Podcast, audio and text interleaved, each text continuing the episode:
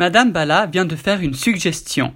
Elle aimerait que les VTT aient des pistes fabriquées dans la nature et qu'ils n'utilisent que celles-ci.